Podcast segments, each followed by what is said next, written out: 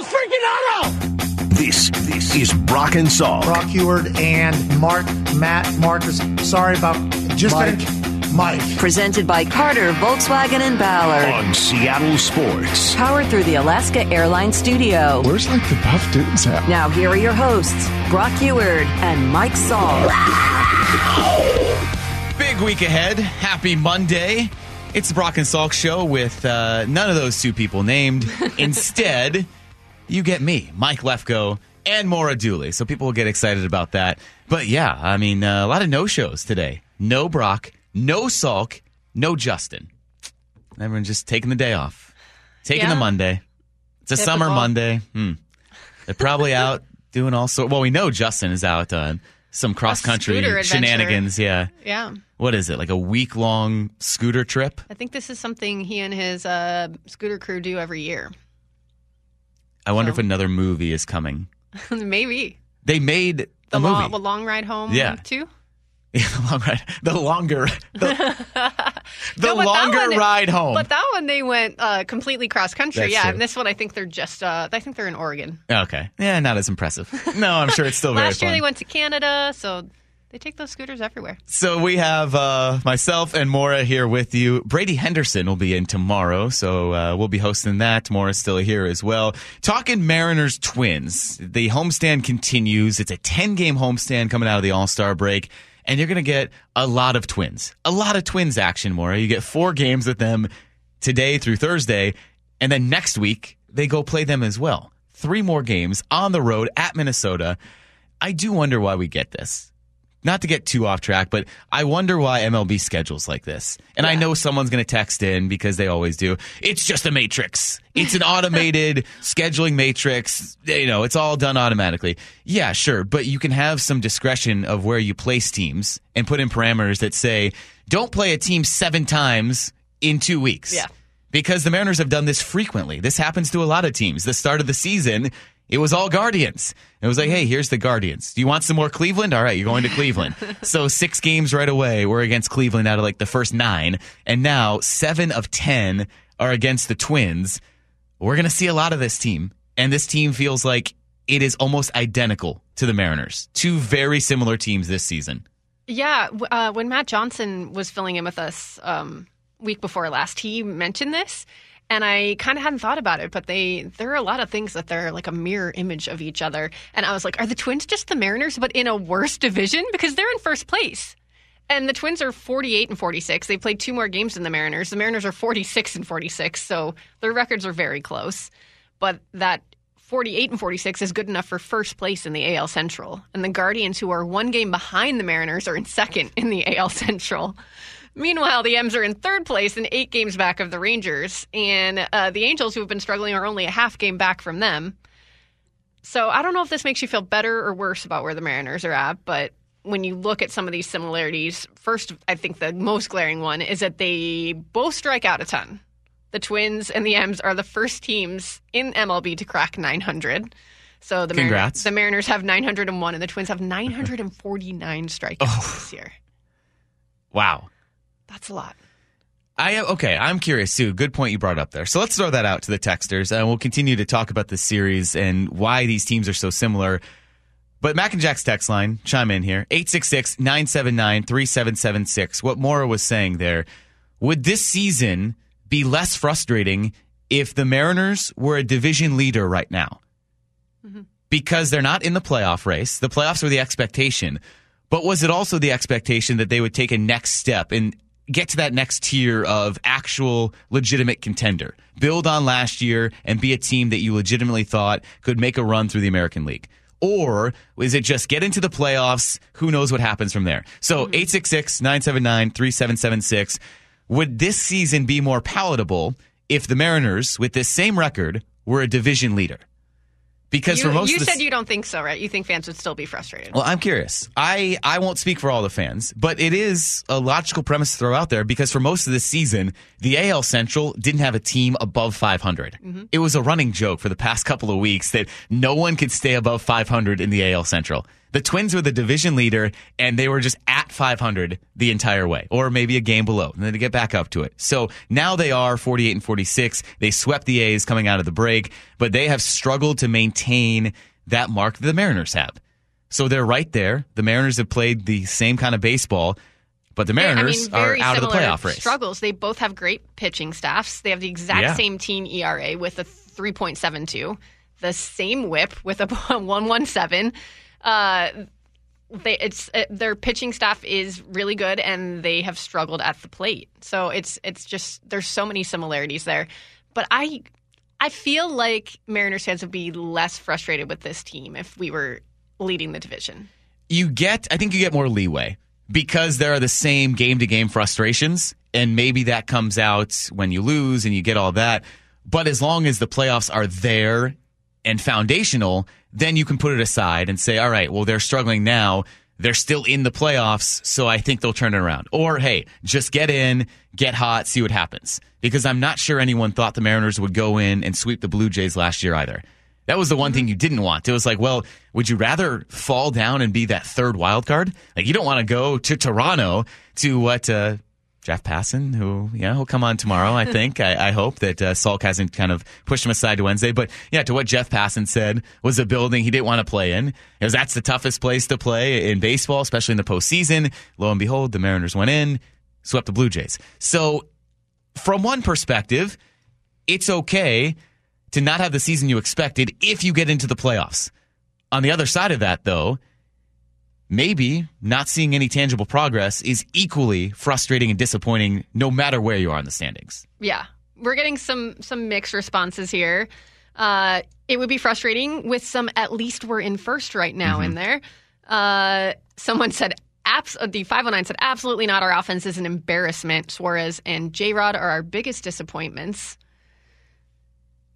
Uh, and then the 253 says, obviously that would make it better. You're as good as your record shows, and other teams in the division have a better record. So if the record was lower, yeah, it's a better spot to be in, and frustration is less. Yeah, in the moment. But throughout the course of the season, if it stays like that, you almost go into what Seahawks fans ran into in the situation of, well, they're just getting into the playoffs. What's the ceiling for this team? First round exit? You know, that that's not good enough. You want to relate that back to the Twins. The worry was the Mariners, if they weren't going to take the next step, that they were just going to be the Twins, who have a 18 game playoff losing streak Oh my gosh. not series, not 18, series lost, 18 games. The Twins consistently make the playoffs. They have not won a game since like the early 2000s. So there's the issue you get to. It's like, all right, well, if the Mariners were in this 500 team like the Blue Jays or like the Twins are, and the Twins might get to the playoffs again this year mm-hmm. because they could win their division with 83 wins. Yep. And then are they just going to limp into the playoffs and lose? Well, that's where it's like, do you do you want to be similar to this team because they are in first place in their division, but also they had 78 wins last year. You had 90. You should be far better than this team. Yeah. I think at some point when the playoffs become a regularity, that becomes frustrating just limping in. But when the playoffs and finding that consistency of let's just make the playoffs for multiple years, let's mm-hmm. sustain that progress because who knows what could happen. You know, you get in, you could win it like we've seen many wildcard teams do before. Right now, you haven't found that consistency for the Mariners to say, yeah, we want we want better. We demand better. Like the Yankees fans are apoplectic because they're in last place, but they're 50 and 44 and just hanging around the wild card. So Red Sox fans, Yankees fans are so furious. Mariners 46 and 46. There's the frustration because the season hasn't played out like it was, but you're also still right in it because the playoffs haven't been a regularity. So there's two ways to look at it, and I think it just it was a great point you brought up because the Twins are here. You're going to see a lot of the Twins. They're very similar teams this season in terms of offensive struggles, but dominant pitching. Mariners uh, and Mariners and Twins are two of the best pitching staff in the majors by WAR. Uh, the Twins starters are the best, 10.7 WAR. The Mariners are third, and then they have the first and third best pitching staffs as well there. So very similar teams that we can get into uh, a little bit more with Shannon Drayer. She'll join us at 7:30, but uh, we're going to continue to dive in to this Mariners Tigers series. There's one thing that you need to know based off of what happened this weekend. That's coming up next. This is the Brock and Salk Show on Seattle Sports and the Seattle Sports app.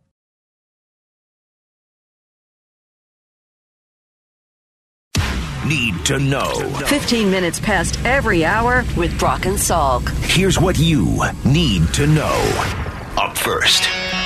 Mariners salvaged the series against the Tigers. 2 0 win yesterday. Didn't have much offense, but uh, they had more than enough because they shut down the Tigers' offense due to Bryce Miller's five scoreless innings in his return off the IL. Uh, the blister, we heard all the details about how he recovered from that. And Tigers mustered only a couple of base runners and just a few hits. Did not get a base runner to third in the bullpen. Then, after Miller's five scoreless innings, had four one hit innings from the bullpen.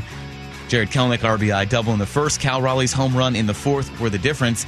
More, I think we've kind of seen that the Mariners are not going to overwhelm you with offense. Certainly, they didn't do that even in their playoff season last year.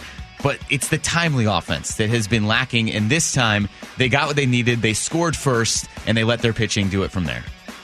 Does seem like that's the key. I wish it wasn't. Like, why do they have to score first in order to do this? right. Like, let's show some fight. Did you see what the Angels did this weekend? I mean, it didn't end the way they wanted it to, but they kept battling back and kept battling back. I just want to see some more of that from the Mariners, but it was really nice to see Kelenic get it started like that yesterday. Yeah, Kelenic has been great. Uh, a four game hit streak now. JP Crawford was terrific. Three for three, a couple of doubles. He drew a walk as well. So he leads all shortstops in on base percentage and walk rate. That's been a solid uh, guy there at the top of the order. There were still some offensive struggles. The way Eugenio Suarez, Teoscar Hernandez go hitless for the series, and outside of the three hits from JP Crawford, that was half of the offense right there. So He a little gets bit on of base offensive and no one's driving him in. I, I know, and that's why I think it's gotten lost in uh, in the midst of what he's doing. How good of a season he's had because he does his job up there. He gets on base, and that's the key to Moneyball. Everyone that that core scene in Moneyball or Brad Pitt just says he gets on base, gets on base. But uh, that's what JP Crawford's done. The Mariners do win that one. They host the Twins now for four games beginning tonight. 6:40 first pitch tonight, Tuesday and Wednesday. 12:40 on Thursday, and then no break. The Blue Jays come to town this weekend before the Twins again next week, Monday, Tuesday, and Wednesday. Uh, you're going to see a lot of baseball, a lot of Twins, and a lot of good pitching. Uh, Logan Gilbert and Sonny Gray tonight. I think Logan Gilbert is due for a big second half. I really just like how dominant he looked before the break. I like that he has an alter ego on game day, and I, I think he's really dialed in, and I'm excited to see what he can do. Here's the second thing you need to know. It has been a tough season for the Storm, but a pretty cool individual accomplishment over the weekend. Jewell Loyd was named the WNBA All Star Game MVP. You continue to take steps in this league and show that you are one of the best players in the world. How have you improved this season, and what are you proud of as you walk off this court tonight as the MVP? Honestly, um, it's special because the last time I saw Kobe was here, and so I know that um, he's uh, constantly with me, and uh, I try to live by his words of "Be epic and create forever." A lot of offense from Jewell Loyd. All Star game record 31 points. Uh, came off 10 made threes as Team Stewart defeated Team Wilson 143 to 127. I like that no one cares in All Star games. Defense optional. Like, Yeah. be be entertaining. Put on a show. Uh, Jewell Loyd took like 21 threes. She made 10 of them. Can you imagine that in a regular season game? In any any NBA game or any WNBA game that someone's just like, you know, I'm gonna I'm gonna take 20 some threes today. Is that all right? Like, yeah, yeah, sure. Go ahead. Yeah, go do that. Go one round. Fans come for offense though. 10 threes, still really impressive, though. And apparently she was battling a foot injury heading into that game, but still wanted to show up and do that all star appearance, and boy, did she show out. Here's the third thing you need to know. DeAndre Hopkins has reportedly signed with the Tennessee Titans, and ESPN's Dianna Russini says it's a two-year deal, could be worth up to 15 million if he hits some incentives. That also includes a 12 million dollar base salary this season. So not the move that uh, maybe immediately jumped out to people, thinking, all right, DeAndre Hopkins in his 30s now wants to go play for a contender, wants to play for a winner. All these guys, when it gets late in their careers, they go and, and chase that ring. Understandably so, because it's uh, it's a feat that everyone wants at the end of the day. Going to the Titans at the outset doesn't really seem like that, but hey, money talks, I guess. And uh, Hopkins is on a team that probably has a good chance to win the division because the AFC South is quite frankly terrible. Uh, that is very true. Yes, they are. um, God, I'm trying to think back to last year. The Colts and the Texans, and the, yeah. Um, the Jags won the division because the Titans proceeded to lose seven straight games to end the year. Okay. And there's the All Titans right. knowledge you didn't know you needed to know, but because you need to know, I'm telling you about it. Well, you know, he um, between the suspension and an injury last year, he only played in nine games, but he still had seven and seven hundred and seventeen yards, and that's with Kyler Murray's struggles too. So I know he's on the back nine of his career, but I think there there is still something left there. He's a pretty dominant receiver. We were talking off air about how um, even if he can't get separation, he is great at drawing defensive pass interference calls. So maybe maybe he can help your team out. I hope so. I think it, it couldn't get worse with their receiving core. I, I think, though, from the Seahawks' perspective, good to get him out of the NFC because when he came back, True. that first game, he just kind of ran all over the place on that first touchdown drive against the Seahawks last year. So he's always a problem. Good to get him out of the division and out of the conference, and it really just kind of shows the talent exodus out of the NFC. All of these big superstars have moved out of the NFC, going to the AFC over the past couple of seasons. Russell Wilson, Aaron Rodgers, DeAndre Hopkins. Just gets easier and easier for the Seahawks. The path is there if you get through the Niners and Eagles, which that's a big task as well. But That's why it's more and more surprising that everyone's labeling the. Seahawks as a sleeper. I'm like, are they really? I think they're just one of the better teams in the NFC. yeah, they, they could be. Even though they're young, they're a good established team in the NFC because there's not a lot of talent right now in that conference. All right, uh, we're going to get back to baseball. A lot to talk about with Shannon Drayer. You're used to hearing her on this show plenty of times, so we're going to get her insights on the Mariners' start to the second half of the season. Up next here, it's Mike Lefko and Maura Dooley. This is the Brock and Salk Show on Seattle Sports and the Seattle Sports app.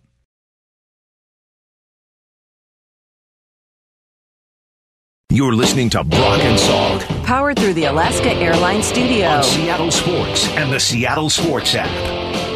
Well, we got Mike Lefko and Maura Dooley here with you on a Monday morning. And now we also have our Mariners insider joining us on the Emerald Queen Casino Sportsbook Hotline, Shannon Drayer. And Shannon, you had a much deserved off day yesterday. Now we're bothering you early Monday morning. But uh, how was the Sunday for you?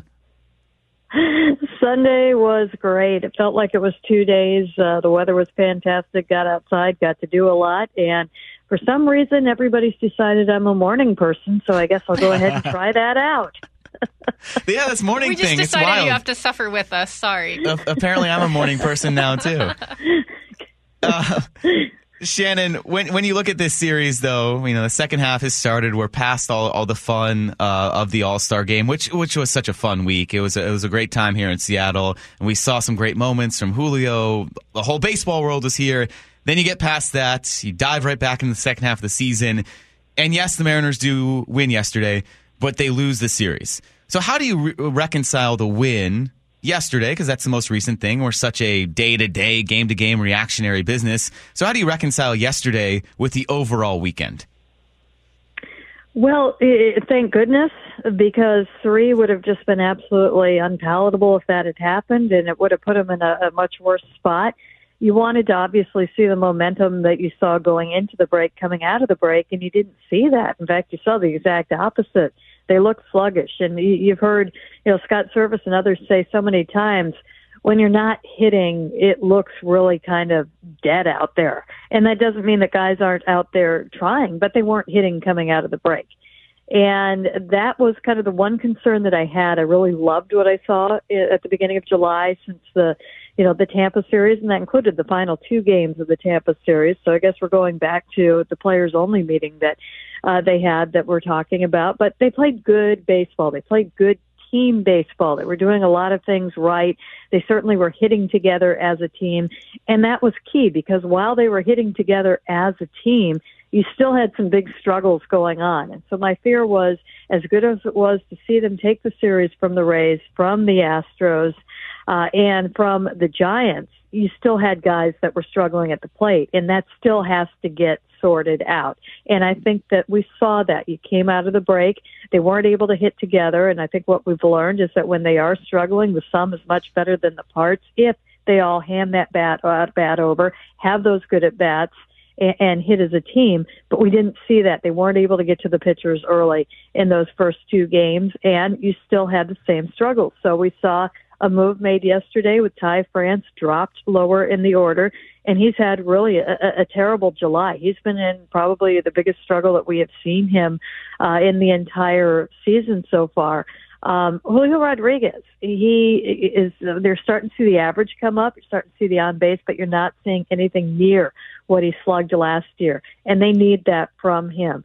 Uh, Eugenio Suarez has been hot and cold. He had kind of a three game stretch in July that really boosted his numbers, but he's on a five game hitless streak right now. Cal Raleigh has been in an extended slump as well. He came through with a home run. I'm sure that helped quite a bit. And Teoscar Hernandez through all of this has kind of looked a lot more like April Teoscar Hernandez than he did like June. So it, you know, no matter what they do and as, as well as they played in what we saw them coming into that break, they still need certain guys in this lineup to, to kind of get back to their numbers right now, and they didn't really do it on that. So I, I think that that was my fear coming out of the break. What I was encouraged to see is they were able to pull it together yesterday. You need to see more than two runs, but it's a start, and they needed that after two brutal games coming out of the break. Well, Shannon, someone that has been consistently getting on base and passing passing the bat on to the next guy is J.P. Crawford. Scott Servais said yesterday that he would go with Crawford as team MVP if he had to pick one so far. He's obviously been a rock for them, but we were told at the beginning of the season that they really needed to schedule some off days for him because his body wore down last year. Is there any concern that they haven't been able to do that yet?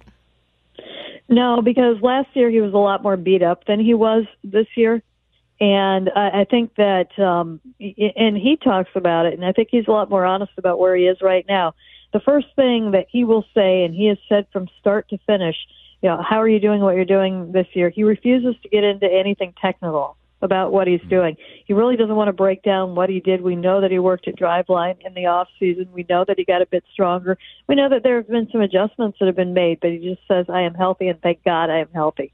You know that's how beat up he was last year. And i can think about i think one time when i saw the um you know one of the back treatment um wraps that he had on him this year. But last year he had wraps on him and ice on him and every you know stem machines and everything else on him almost all year. Wow. And and so the, that is why he definitely needed that rest. And he also needed that rest because a knock against him the entire time he has been with the mariners as he wears down, that he just, eh, you know, he needs to get a little bit stronger.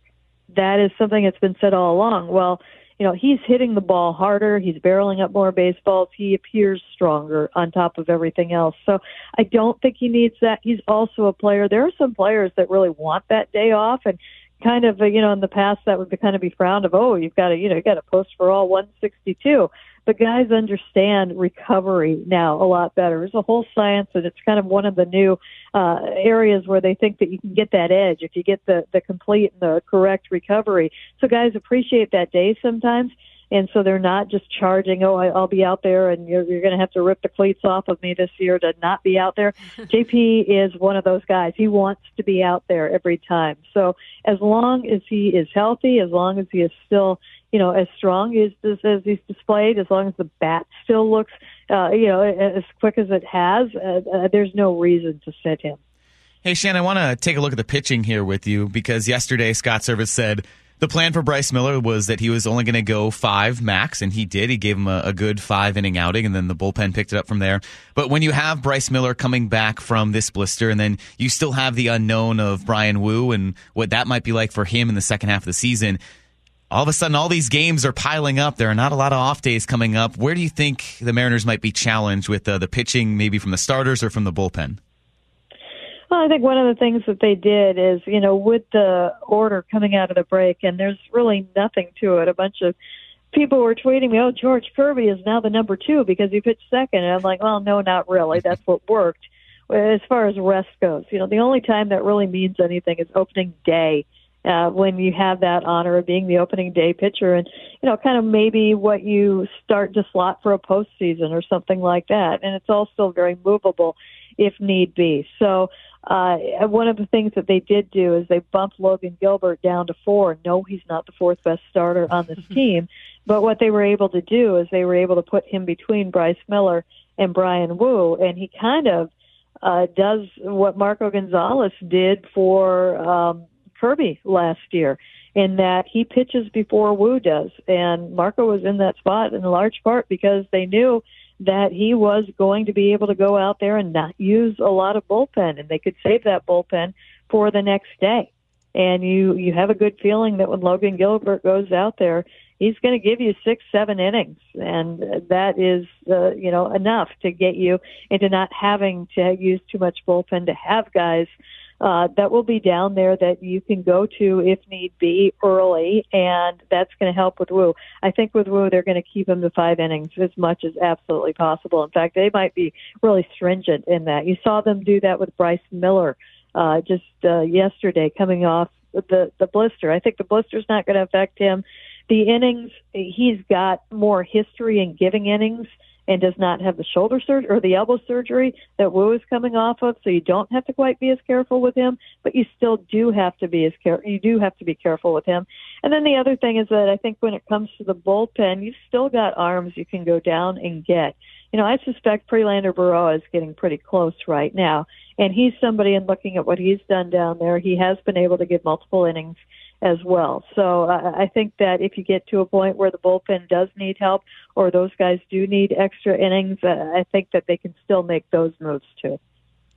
You know, that's interesting. I was just talking to Salk off air last week about how we'd heard a lot about Prelander Berroa at the beginning of June, um, and it kind of sounded like we might see him soon, and then it was really quiet after that.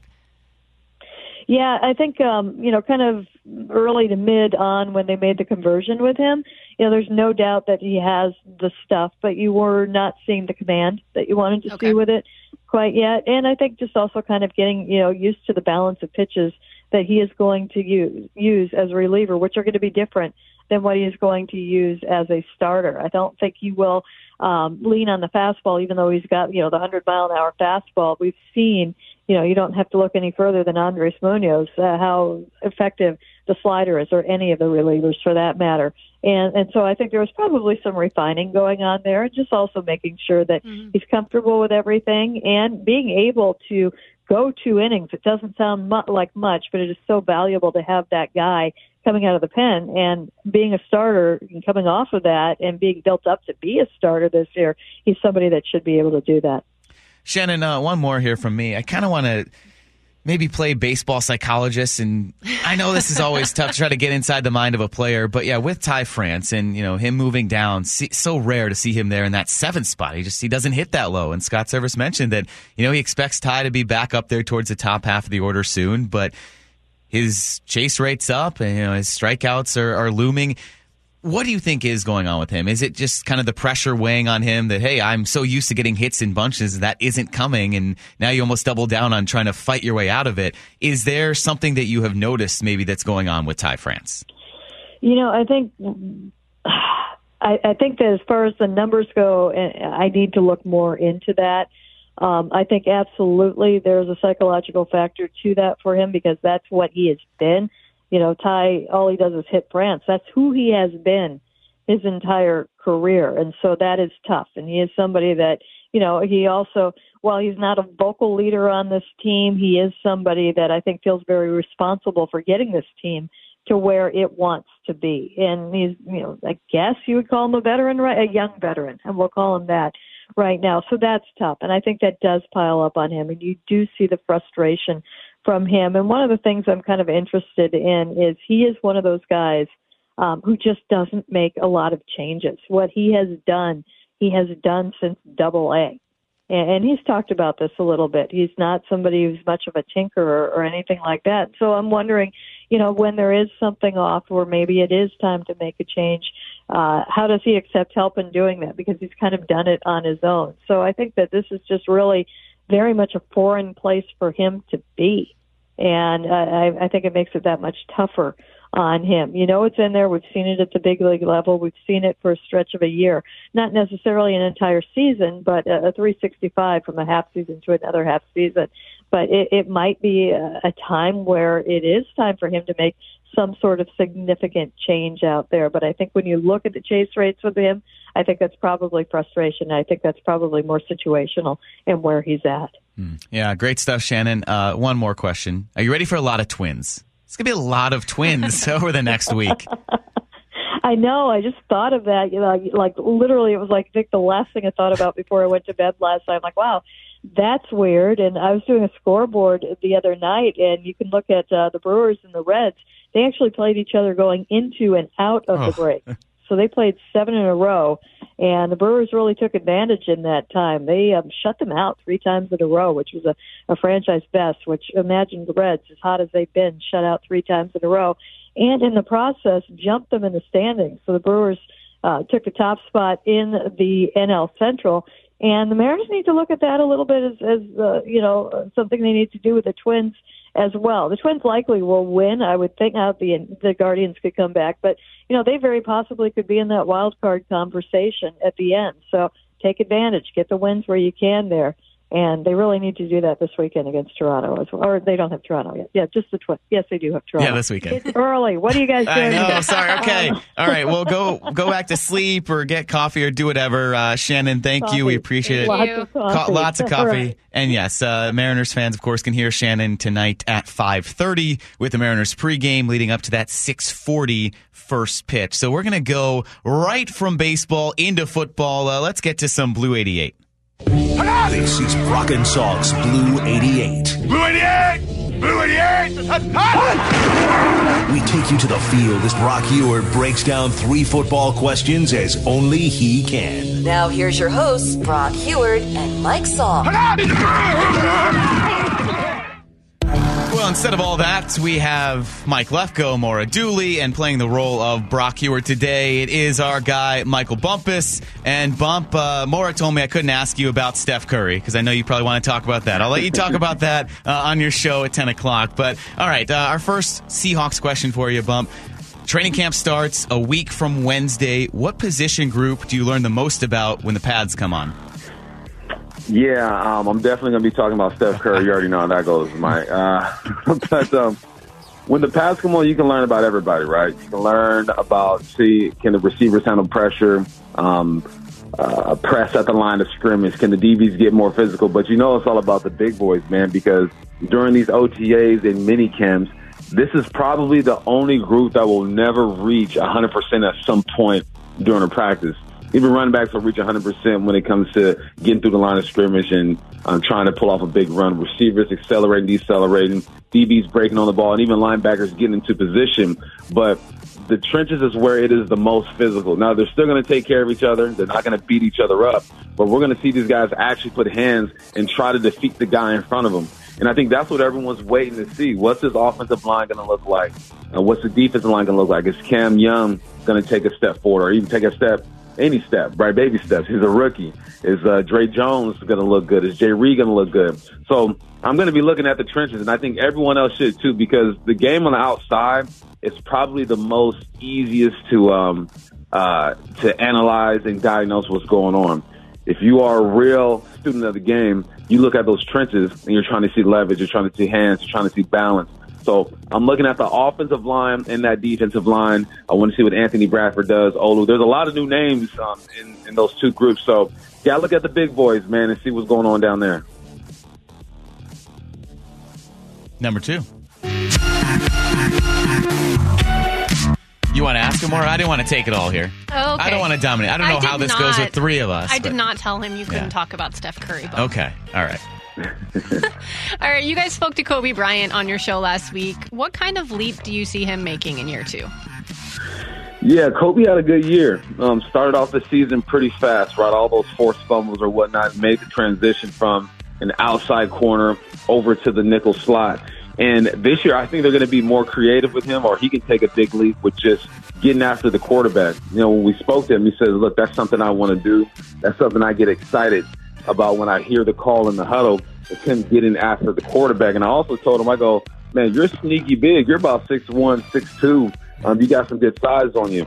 So I think that with just the the depth that they have at the, that corner position, the nickel position, and the type of players that they have, I expect Coby's big lead would be getting after the quarterback a bit more, and also interceptions. Obviously, if you are in the secondary, uh, you want to take the ball out the air and uh, and give it to your offense.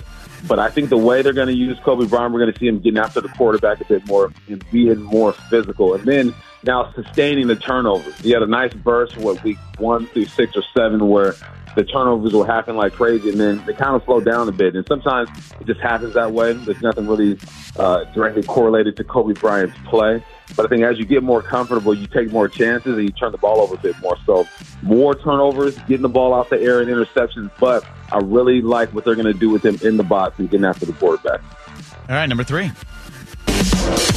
Bump, there are two loaded position groups. So who has a better chance of cracking a spot at deep position groups when you look at either Tre Brown or Dee Eskridge? Man, that is tough. And the reason why that's tough is because I think Dee Eskridge is in a make it or break it type of year, I feel like, right? Third or fourth year in this league. You haven't seen much of him. And you know that he's not competing for a starting spot. He's competing for that number four, number five spot, depending on how many receivers they take. And I look at Tre Brown, I think he's kind of in the same situation. You have your two safeties, your two starting corners, and your nickel. Where's Tre Brown going to uh, going to make an impact? Here's where defensive players always have the advantage, though. They're the guys who are more than likely to make the kickoff team, uh, the punt cover team, and make an impact there, and then show coach, look, I can play. Let me get more reps when it comes to this defense. With receivers, if you're not returning the football, or you're not a Young type of receiver who's big and physical, you can go down there and make tackles. It's going to be tough for you to kind of crack the code. So naturally, I lean towards Tre Brown because he's been here and uh, his abilities on defense and special teams. I think both guys are in tough positions, though. I think um, they were both brought here to play. Unfortunately, had some injuries that kind of set them back a little bit. And what NFL teams do is they don't wait around. They go out and they draft and they find guys for that spot just in case things don't work out. So they're both in the same position. But I'm looking at Tre Brown. I feel like he's naturally going to get more opportunities because he's going to be able to do more. He can play nickel, he can play outside, and he can help on special teams. I think Eskridge can help on special teams, but if he's not making uh, big runs on a return or anything like that, then um, he kind of gets lost in the mix. So I hope the best for both of those dudes. I think they can both play in this league. But if I had to pick one, I'm going with Tre Brown just because he can do a bit more. All right, Bump, I have to clarify. Maura, you're right. Did not say I couldn't ask you about Steph Curry. I just knew if I asked you about him first, that's all we would talk about. So I didn't want to. We didn't want to spend all eight minutes about it. But uh, yeah, quick thought here. What did you think about Steph Curry? Man, Steph Curry might be one of the best overall athletes we've seen. And now people look at golf and they say, well, you don't really have to be a great athlete to play golf. I can agree with that, but you got to be extremely skilled, and I think that's also part of being a great athlete. That's why I respect baseball players because it's such a skilled sport. But man, seeing him do what he does, and honestly, last week or a couple weeks ago, he didn't play well in the match with him and Klay Mm, versus yeah. uh, Mahomes and Kelce. So for him to come out, get that ace, win the tournament, um, it, it was fun to watch, man. He should really consider joining the Corn Ferry uh, tour when he's done hooping. Man, that would be impressive. Uh, Bump, thanks, man. I appreciate you playing the role of uh, Brock Huard today. We'll we'll tell him you did it better because uh, you know the the Cougs. It was their weekend. Do you know it was Cougs night at the Mariners game on Saturday? They gave away yeah, the Cougs jersey. Yeah, and didn't work out for us, but. I'll take it. Yeah. All right. Well. All right. Thanks, Bump. Uh, we'll see you in here shortly, man. All right, guys, take care. All right, that is uh, Michael Bumpus, who you hear every day from 10 to 2 on Bump and Stacy. And what he said there, I I think that's going to be about Tre Brown and Eskridge. It's not about Steph Curry. We could talk about that too, but I think that will be a really interesting discussion, and there are a lot of them as we hurtle towards the start of training camp.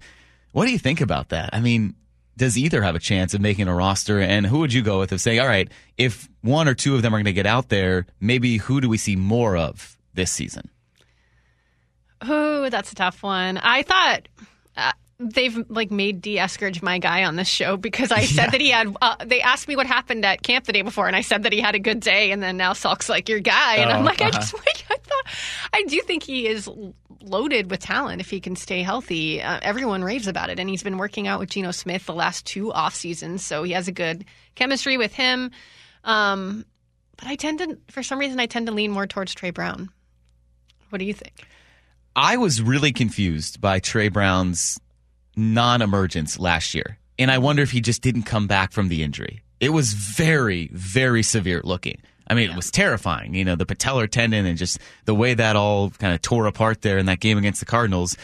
And so we don't really know what a rehab process is like. You know, you get an expected timeline, you get, a, all right, he's going to be back on the field now. But I think Quandre Diggs even mentioned with his injury, you know, he was still feeling it going into training camp last yeah. year. So for Tre Brown to come back, didn't feel 100 percent till almost the end of the year. yeah, exactly. And so for us, when we see a player back out there, we mm-hmm. think, all right, all is good. They're back. They're recovered from the injury. Mm-hmm. But the true recovery process probably goes longer as you ramp back up to full speed. Well, patella tendon used to be like a career ender. They've they've come a long way, I think, with these surgeries they can do on that. But it used to be a bad, a death sentence in Yeah. the NFL. So I'm going to just chalk that up to okay, he maybe tried to give it a go. I think what he popped into a couple of series during that Raiders game, and then we just never saw him again mm-hmm. because Michael Jackson did so well. He locked down that other corner position. Tariq Woolen emerged. You didn't really need to force Tre ba- Brown back out there. So I would hope that a healthy Tre Brown pushes and he makes it more of a competition. And maybe that's what the Seahawks are thinking because they have slid Devon Witherspoon into the nickel, and we're all just basing this off of OTAs and minicamp, and again, no pads yet. But to see all of that, more depth, the better, because you just never know what's going to happen Well, over the course of a season we already got Tariq Woolen and Coby Bryant missing time, Mhm. so you could need that depth. So I think I hope Tre Brown makes an impact. Not that I don't hope Eskridge does, but I think the offense has shown that they can manage themselves without Eskridge. I think you could use Tre Brown to help make your defense better. So At this point, I a- hope he comes a back. third receiver in the offense feels like a bonus. Right. Yeah. Whereas, yeah, you need healthy cornerbacks. Yeah, that is. Hey, it's coming quickly. It's a it's a week from Wednesday. I think the first day that we'll be out there for Seahawks training camp, and I'm kind of in the mindset where everything over a week and shorter than two weeks feels like ten days. I was like, ah, it's about ten days. I I mean, technically, it's like nine if you don't count today, but. It's coming soon. It is next week, about 10 days away. Seahawks begin training camp, and then uh, the season's here it begins. And all of a sudden, you have a, a mock game on August 4th and then some preseason games after that. So, plenty of Seahawks talk coming up, especially tomorrow when ESPN's Brady Henderson is in. But we're getting back to the Mariners and what if. This is all the Mariners have this season. We're going to talk about that next. Maura Dooley, Mike Lefko in on the Brock and Salk Show, Seattle Sports, and the Seattle Sports app.